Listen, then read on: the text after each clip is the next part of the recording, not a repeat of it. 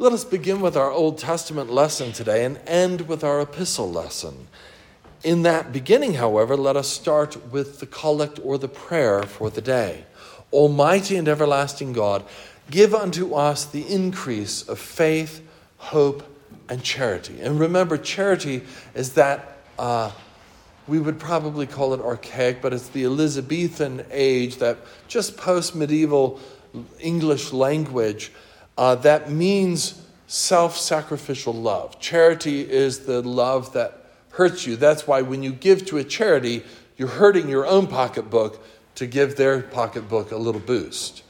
So we ask God, give to us the increase of faith, hope, and self-sacrificial love, charity, and that we may obtain that which thou dost promise, make us to love that which thou dost command. Through Jesus Christ our Lord. Amen.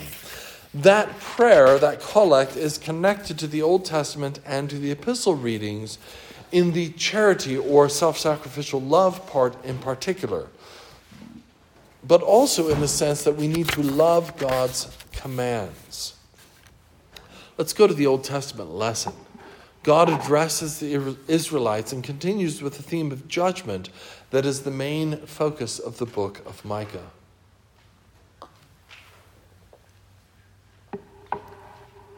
The setting is the whole earth, and God is setting up a courtroom. Arise, plead your case before the mountains. Let the hills hear, hear your voice. Hear, O you mountains, the Lord's complaint, and you strong foundations of the earth, for the Lord has a complaint against his people, and he will contend with Israel. God continues, O my people, what have I done to you? And how have I wearied you? Testify against me. It's a courtroom scene. And also, some of you may recognize this language from the reproaches from Good Friday, a traditional liturgical component of Good Friday.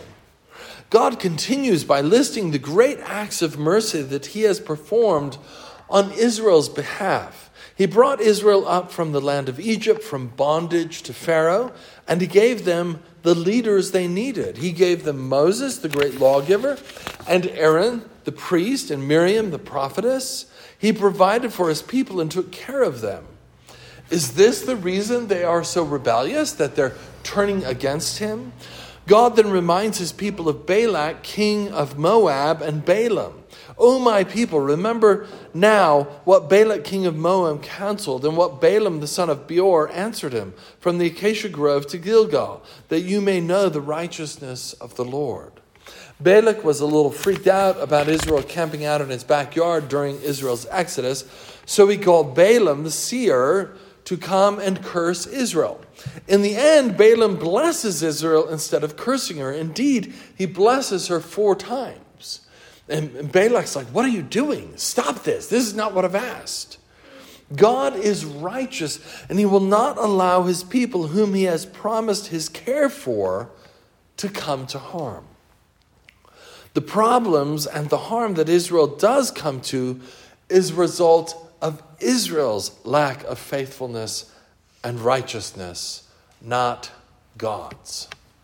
The next part of the text of our Old Testament lesson is considered by most scholars to be a personified Israel, the voice of the whole nation. With what shall I come before the Lord and, by my, and bow myself before the high God? Shall I come before him with burnt offerings, with calves a year old? Will the Lord be pleased with thousands of rams and ten thousand rivers of oil? Shall I give my firstborn for my transgression, the fruit of my body, for the sin of my soul? In other words, is it just the worship that is needed? Rivers of oil and hillsides worth of rams? Perfect sacrificial victims? For that matter, perhaps the most worthy victims, my children. Is that what you want, God? For of course, Israel had been infected by her neighbors to participate in child sacrifice. The answer, of course, is that it is not worship alone, much less blasphemous false worship, child sacrifice, that is required of God.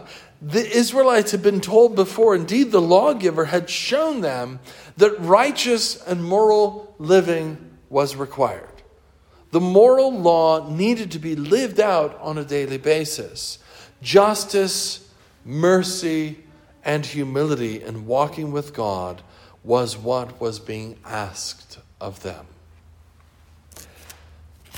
Justice is giving someone or something his or its due. Mercy is, of course, not giving the due reward for sin or for error, giving grace instead of justice. If we act this way towards our neighbor, in the humility of obedience to God, we would be fulfilling the second greatest commandment pretty faithfully, wouldn't we? Jesus says in Matthew twenty-three, "Woe to you, scribes and Pharisees, hypocrites! For you pay tithes of mint and anise and cumin, and have neglected the weightier matters of the law, justice and mercy and faith. These you ought to have done without leaving the others undone." So we have seen the command for the Old Testament to walk with their God in humility, in righteousness, and in mercy. Saint Paul, in our epistle lesson, gives us a phrase for it: walk in the Spirit. "I say then," says Saint Paul, "walk in the Spirit, and you shall not fulfill the lust of the flesh. For the flesh lusts against the Spirit, and the Spirit against the flesh. And these are contrary to one another, so that you do not do the things that you wish. But if you are led by the Spirit, you are not under the law." If we are led by the Spirit, we are not under the curse of the law, but we are fulfilling the law. We will be walking as the Israelites were commanded to do, remembering God's mercy to them and walking a moral life with God. Where do you think we most consistently remember the mercy of God to us? Oh, I don't know, as you're walking out in the meadow and you're like, "Oh God, you are so merciful. Look how beautiful this is. Look, good." But more importantly, probably, every time we come to this building or whatever building where we're worshiping God, where we're gathering with God's people, this is a place where one of the main things we do is give thanks to God and praise to God for the creation, for the incarnation, and for our redemption. The three most important things the church has always praised God for. So we give him thanks and praise that his mercy has been extended to us. But if that's the extent of our thanks and praise and it does not work out in our lives, then essentially on Sunday mornings and on days, every day when we worship God, we are lying. Because we're not walking out in the mercy of God, showing mercy to others, extending grace to others, loving others. So this that we're doing right now has to be connected with the rest of our day today and tomorrow and the next day and Wednesday, Thursday, Friday, and Saturday.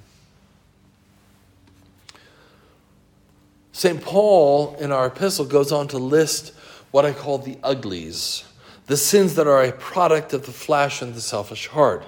Those who practice such things will not inherit the kingdom of God.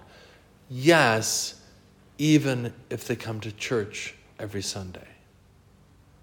Because if your life is not infected by what we do here today and the grace of God that we receive here today, today, and the word of God read and preached today, then we're liars. Others, though, who walk by the Spirit, who walk with God in justice and mercy and humility, who fulfill what we do today during every day as out in the world, those people are Christ's, and he will be faithful to them.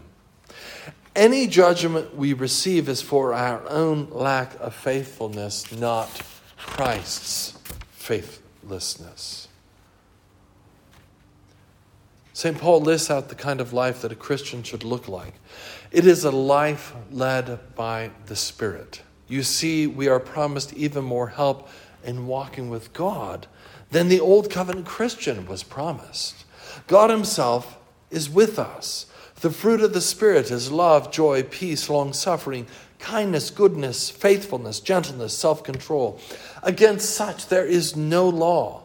And those who are Christ's have crucified the flesh with its passions and desires. We have the Holy Spirit with us. Now, if we say, yeah, no thanks, God, Holy Spirit, don't need your help today. That's that thing called free will. God is just to listen to what we say, and he will back off and let us make our blunders. But every day we should be saying, God, fill me, fill me with your Spirit, that I might walk in mercy and truth, faithfulness and righteousness. That's the type of life we are to lead.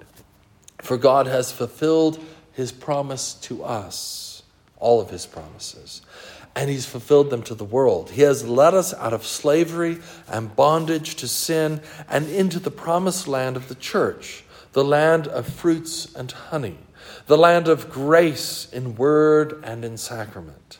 Let us then live the life God, of God in us. The Holy Spirit is in us. For if we live in the Spirit, continues Saint Paul, let us also walk in the Spirit. And what does God require of his people? To give up the things of the flesh, to remember God's faithfulness, to do justly, to love mercy, and to walk humbly with our God. Amen.